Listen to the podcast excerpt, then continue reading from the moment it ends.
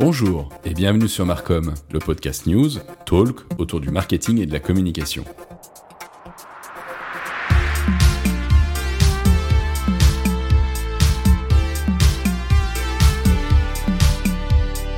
Chaque semaine, au sein de cette émission, vous aurez une revue de presse avec les principales actualités de la semaine, et tous les mois, je vous proposerai également un débat avec un ou une spécialiste, soit du marketing, soit de la communication, afin de débattre avec elle ou lui sur les grands enjeux que rencontre aujourd'hui notre secteur. Allez, c'est parti, on lance le podcast.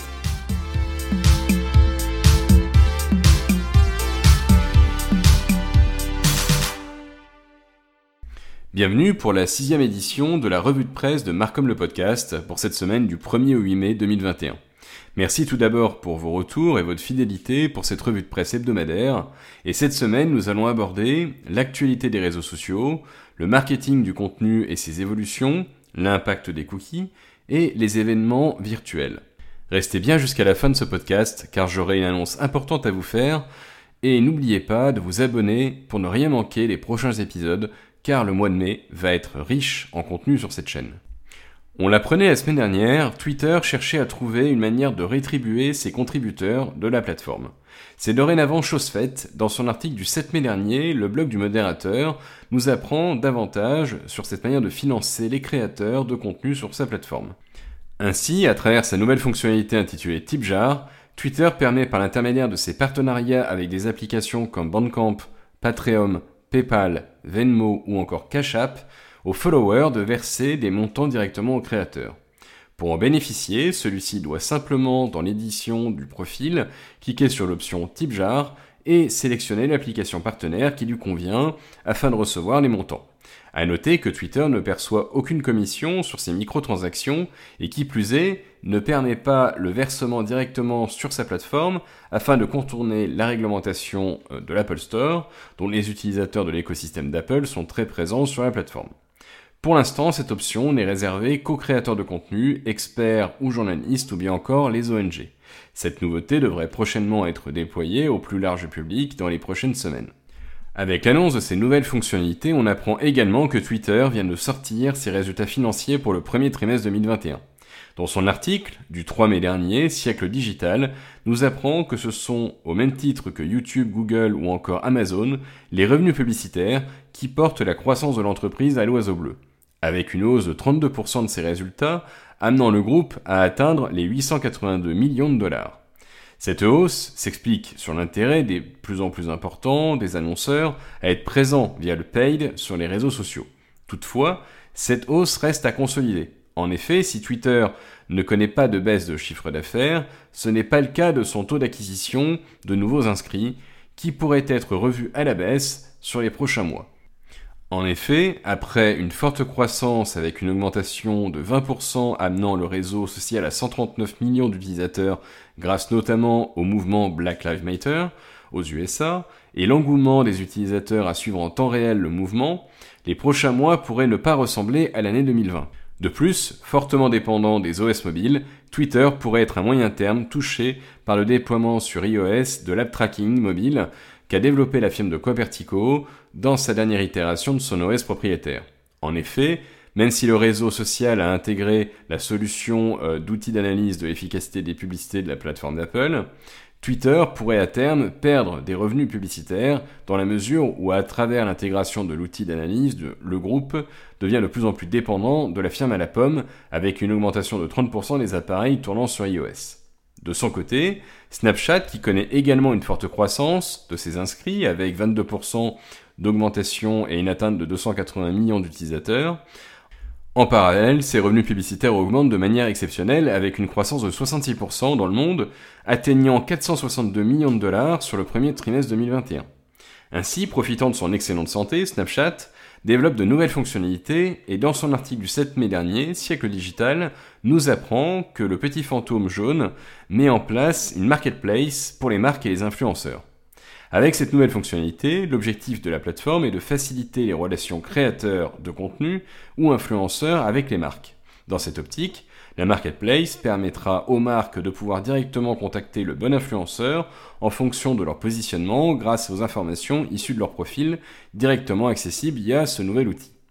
Pour optimiser au mieux les recherches des annonceurs, Snapchat a répertorié un certain nombre de critères comme le lieu, la langue, les centres d'intérêt, les catégories appartenant à l'influenceur ou encore les budgets. Comme on avait pu le voir, cette stratégie relation annonceur-influenceur s'intègre concrètement dans la philosophie e-commerce avec le rachat de Screedshop en avril dernier. Passons maintenant à un tout autre sujet, à savoir le thème du marketing de contenu et tout particulièrement la vidéo et l'audio. En effet, dans ses articles du 4 et 5 mai dernier, le site Comarketing nous offre un état des lieux de ces deux canaux de diffusion.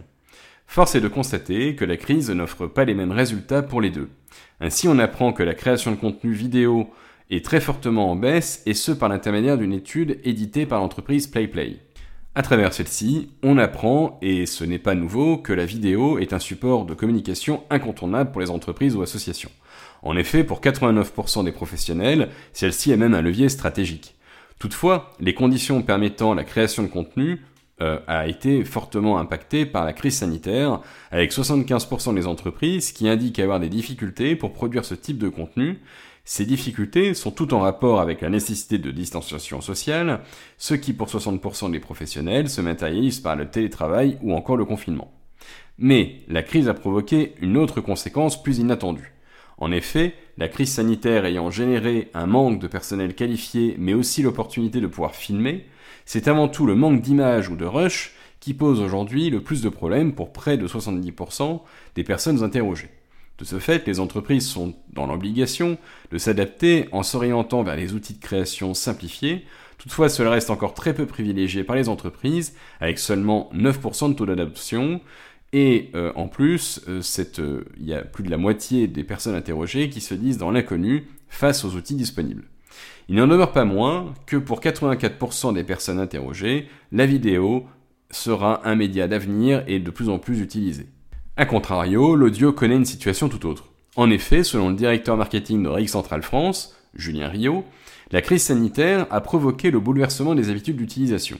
En effet, avec le développement des visios ou encore des emails, pour répondre aux besoins de distanciation, l'audio prend peu à peu une place plus importante dans la manière de communiquer. De ce fait, avec le succès sur les derniers mois de la plateforme Clubhouse, à vérifier cependant dans la durée, mais également la croissance de la consommation des podcasts, les directions marketing se voient offrir par les réseaux sociaux de nouveaux outils comme Facebook Live, Audio ou encore Twitter Space. Les entreprises peuvent communiquer de manière beaucoup plus naturelle auprès de leurs clients et prospects avec une proximité jamais obtenue jusqu'alors. Avec ce levier, les marques peuvent alors adapter leur stratégie de communication en apportant conseils ou expertise ciblés à leurs consommateurs et ainsi s'offrir un meilleur engagement et un esprit plus communautaire que ne peut offrir les articles ou l'écrit de manière générale.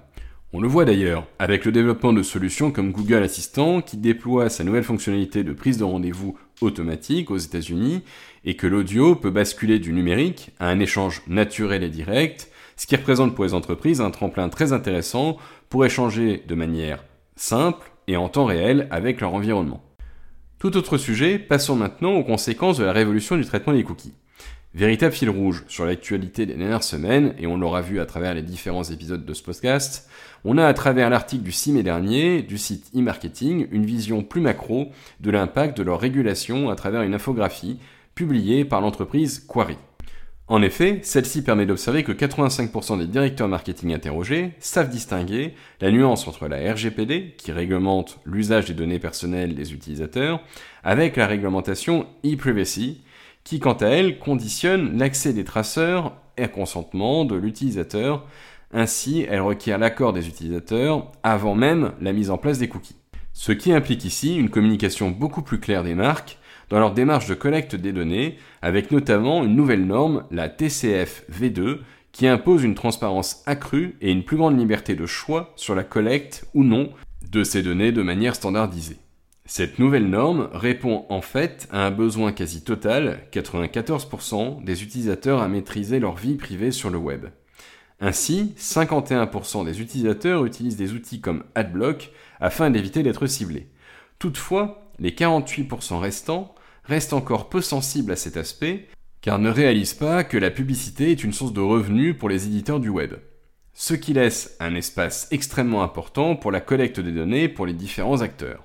Toutefois, la disparité des cookies tiers oblige les annonceurs à revoir leur ciblage publicitaire. Ainsi, selon une étude qu'a publiée Google, cette suppression du tracking risque de diviser par deux les revenus des éditeurs. C'est pourquoi, comme je le disais la semaine dernière, les données en propre des entreprises sont aujourd'hui une véritable source pour les directions marketing quant au développement de leurs campagnes ciblées et en respectant du coup les réglementations en vigueur. Mais d'autres solutions, comme l'ID universel, pourraient permettre aux annonceurs de partager les mêmes données.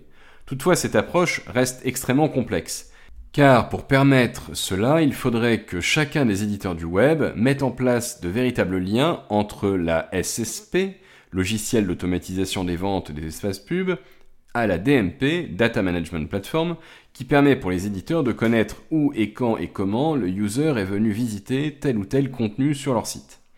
Mais d'autres axes sont aujourd'hui à l'étude, avec le système comme le SSO, un seul login pour accéder aux différents sites liés mais cette option reste à risque si le système SSO n'est pas suffisamment protégé. En effet, en cas de cyberattaque, toutes les connexions avec les sites affiliés seraient alors accessibles aux hackers, là où aujourd'hui la collecte de data reste indépendante. Enfin, Google a déjà proposé une solution, Flock, permettant la classification par thématique et sujet d'intérêt du trafic de manière anonyme pour les annonceurs. Mais il n'a pas rencontré le succès et les éditeurs considérant cette approche comme une nouvelle menace et une position encore plus dominante pour l'entreprise de Mountain View. Reste que 72% des utilisateurs apprécient le fait d'avoir des publicités correspondant au sujet qu'ils consultent.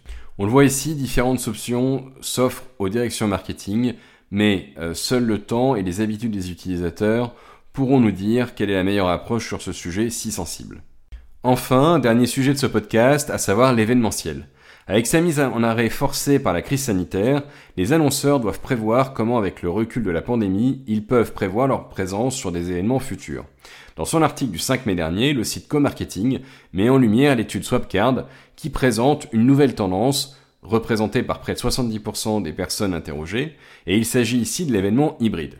Toutefois, même si de manière théorique les organisations pensent appréhender le concept, celui-ci reste assez flou pour près d'un tiers d'entre eux, et nous en parlerons en conclusion de ce podcast. Si 11,5% considèrent qu'ils vont rester sur un modèle purement virtuel en 2022, une grande majorité des entreprises sondées se disent ouvertes sur le fait d'organiser des événements mixant présentiel et virtuel.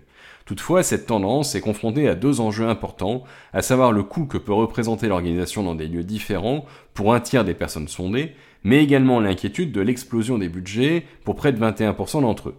Enfin, si l'événement virtuel paraît être une solution pertinente qui répond au contexte, c'est surtout la capacité de l'événementiel à fédérer qui représente aujourd'hui un enjeu de taille pour les annonceurs. Dans son article du 5 mai dernier, le site Marketing Prof met en avant la déperdition du lien entre les participants et les annonceurs ou organisateurs du fait d'une déperdition importante de l'intention liée à la virtualisation de l'événement. En effet, sans pouvoir être au contact direct avec les produits ou le contact humain, le participant perd rapidement son attention. C'est pourquoi le site préconise la mise en place de contenus interactifs. Ainsi, via des démos avec des formats animés, le participant peut de manière plus concrète avoir accès à une information faisant appel à sa concentration et ainsi à son engagement. C'est pourquoi le site invite les annonceurs à pousser l'interactivité avec par exemple des sondages, des infographies ou encore des démos interactives de produits via des vidéos notamment. Mais plus encore que ces leviers d'interaction, Marketing Prof préconise le fait d'intégrer de la gamification afin d'ajouter un sentiment de contact humain plus poussé et notamment une sensation de challenge entre les participants.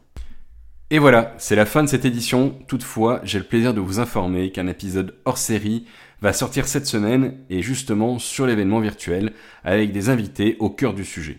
Rendez-vous mardi soir pour cet épisode exceptionnel.